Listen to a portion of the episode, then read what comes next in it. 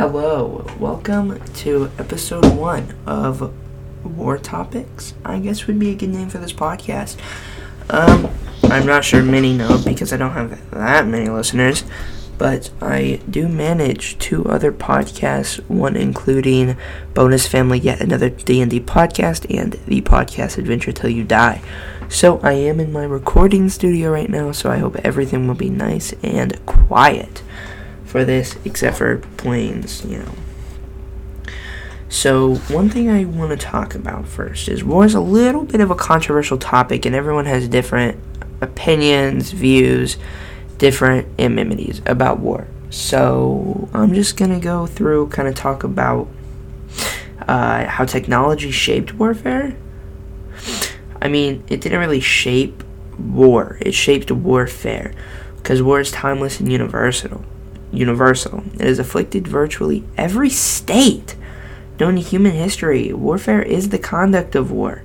It is the clash of arms or the maneuver of armed forces in the field, however you want to pronounce it.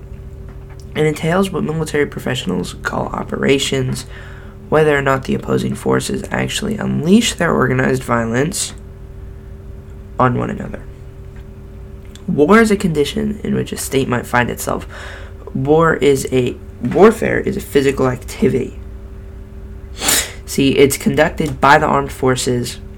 Con- Ooh, sorry. By the armed forces. In the context of war. I mean, of course, whenever you think about it, many kinds of group violences, from gang fights, terrorism, they could display some or all the characteristics of warfare without rising to this definition of war. But more often, than not, these violent conflicts use instruments of war. To understand the technology is to understand. sorry, to understand the technology of warfare is kind of like trying to understand the technology of most public violence. It's it's a little, uh, you know,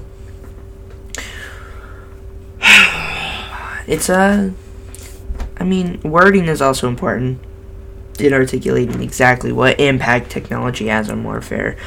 A number of verbs suggest themselves. Technology defines, governs, or circumstances warfare. It sets the state for warfare. It is instrumentally instrumentality of warfare. I would say the most important verb describing the impact of technology on warfare is that it changes warfare. Technology has been the primary source of military innovation throughout history. It drives changes in warfare more than any other factor. Consider a simple thought. Ah, sorry. I'm a little flustered today, I guess. Consider a simple thought experiment. Sun Tzu, in exile, Alexander the Great. I learned a lot about Alexander the Great playing Civilization 6, which is a game that you should all buy because it's a very fun one. Sun Tzu and Alexander the Great are brought back to life and assigned to lead coalition forces in Afghanistan in 2008. Just imagine this. These near contemporaries from the 4th century BCE would understand almost everything that we need to know. Alexander actually fought in Afghanistan, and Sun Tzu, if such a person really existed, fought in comparably mon- mountainous terrain in China. Both were masters of strategy and tactics, what came to be called the principle of war. Principles of war are simply the tacit knowledge that all successful commanders throughout history have carried around their bank carried around in their bank of experience and understanding of intelligence, surprise, maneuver, command and control, concertation of force, unity of command, terrain, etc., etc., etc., etc. Even Clausewitz's seminal contributions to military art and science, change, violence, the fog of war, and friction. These concepts that Alexander and Sun Tzu knew by different names, the only modern tool of command they would not know and could not steadily assimilate Assimilate would be the technology of war. Airplanes, missiles, tanks, drones, satellites, computers, GPS, and all the remaining panoply panoply of the modern high-tech battlefield would be un- incomprehensible to them. A sergeant from their operations staff could exploit these resources more than fully and effectively than either of our great cap- and more effectively than either of our great captains. Sun Tzu and Alexander would be incompetent on the modern battlefield. They wouldn't have any idea what anything was happening. I mean, imagine trying to explain a drone to someone who lived so far back that they would literally fight each other with sticks. I mean, the the invention of gunpowder. I mean, I know everything's from a natural source, so it's not really in it.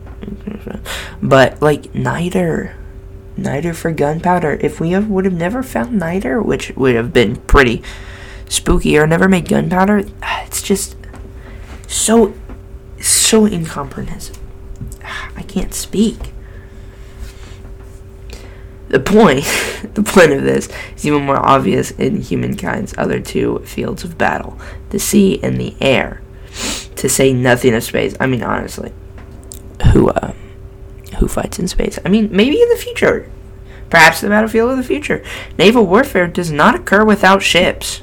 It's not even possible, which throughout most of human history were the most complex of human technological artifacts. Of course, the same is true of planes for air warfare, missiles for strategic warfare, and spacecraft for space wars. In each case, the vehicle defines the warfare.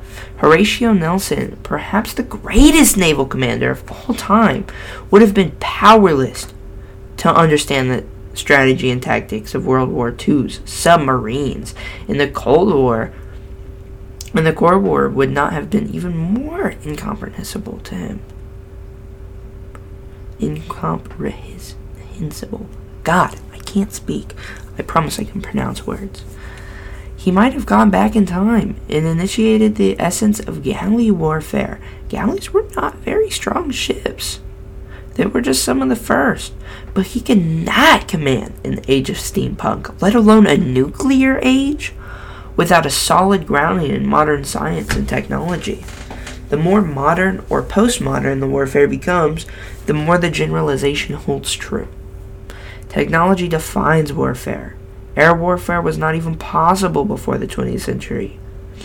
Save for the vulnerable and inefficient reconnaissance balloons that were pioneered in Europe and America in the 19th century and the 21st century, air warfare ranges from strategic bombing to close air support of ground troops to dogfights for air superiority to pilotless drones that carry the eyes and ears. It's crazy to think about, and sometimes the ordnance of operators hundreds, even thousands of miles away. The U.S. boasts a missile defense installation that can stop the unstoppable. The intercontinental ballistic missile. Spacefaring nations flirt with the anti satellite weapons launched from Earth, and even the prospect of space based weapons to fight one another and threaten the Earth below. The air, the air warfare differs from naval warfare, not because the strategy and tactics of conflict in those realms differ, but because the planes differ from ships. And of course, both differ from tanks and rockets and satellites. Each technology shapes, defines, circumscribes, and governs a new kind of warfare. That's. It's just crazy to think about some of this. A little bit more, I guess. Our next topic could be how it doesn't determine warfare. Technology does not determine warfare. However much technology may change warfare, it never determines warfare. Neither how it will be conducted nor how it will turn out. Technology presides in warfare, but it does not rule. The whole notion of technological determinism is a red herring. Humans can always resist the historical forces surrounding them. To believe in determinism is to believe in inevitability. This begs the question why? What historical force or law pushes events to some inescapable outcome? In hindsight, events may appear predetermined or inevitable, but nothing in human activity can be predicted with certainty. Think about instances in history when technology appeared to determine the nature and even the result of warfare. Chariots were perhaps the most dominant instrument of warfare before nuclear weapons. Indeed, historian William H. McNeill has called them the super weapon of their day. When they appeared in the Levant in the 18th century BCE, they swept all before them. From Egypt to Mesopotamia, states either adopted chariots or seized to compete in the highest compete in interstate war. The chariot craze bred an international chariot aristocracy. The Maryannu, who sold their services to the highest bidder, states built up enormous chariot corps with attendant supply and maintenance trains culminating in the Battle of Kadesh in 1275 BCE, when the contending Egyptian and Hittite forces committed an estimated 5,000 chariots to a cataclysmic but ultimately indecisive day of battle. Western warfare through most of the second millennium BCE was chariot warfare. The chariot defined, drove, governed, and circumscribed ground warfare. And then it was gone. Within a century after the Armageddon at Kadesh, the chariot disappeared as the dominant technology of Levantine warfare, just as there is no sure evidence of where the chariot came from and why it ruled. So, oh, sorry. So is its fall from dominance a mystery? Robert Drews notes that it lost power in the catastrophe, the wave of the wars, raids and forced migrations that swept the eastern Mediterranean around 1200 BCE. William McNeill believes that the introduction of iron weapons at just this time gave infantry new power to stand up to chariots. Another possible explanation, I guess, could be state bankruptcy brought on by the arms race and chariots and the horses to pull them. Still, another change in infantry tactics, perhaps coupled with McNeill's iron weapons. In any case, in any case, the apparent determinism of the chariot evaporated. Countless other examples through history of seemingly irresistible weapons leading to inevitable triumph have s- similarly risen and fallen in their turn. From gunpowder, which we talked about just a little bit ago, through the dreadnought revolution and strategic bombing to the recent enthusiasm for the revolution in military affairs. Technological, technological superiority that was to have given the U.S. unassailable military prowess. It's it's crazy. And modern technology is different. Modern technology is not different in kind, but in degree. World War II was the first war in history in which the weapons in use at the end of the war differed significantly from those employed at the outset. The atomic bomb is the most obvious example, but the list of military technologies introduced between 39 and 45, the 1900s, includes a well jet aircraft, guided missiles, a microwave radar, and the proximity fuse. To just to name just a few.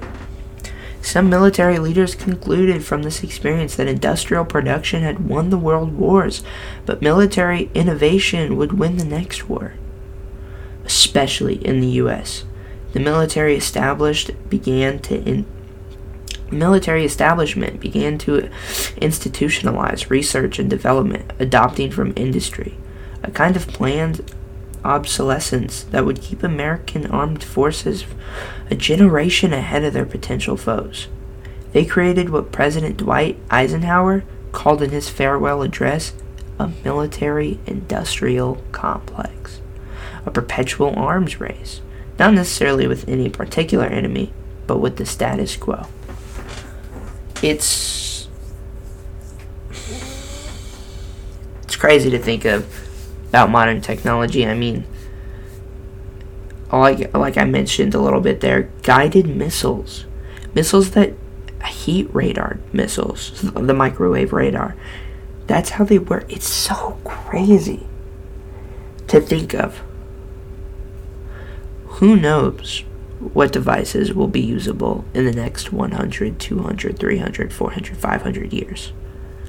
It's just so crazy to think about. Um, it's been about 15 minutes. This podcast, usually my podcasts run for about one to two hours, but obviously I'm not going to make you sit and listen to this that long. so I guess we can uh, end it there. But I, I really hope that I get a good grade on this because uh, I took a while doing a little bit of research. I mean, quoted some of it out, wrote some of it. Um, but I really appreciate you uh, listening to all this if you did. So, bye.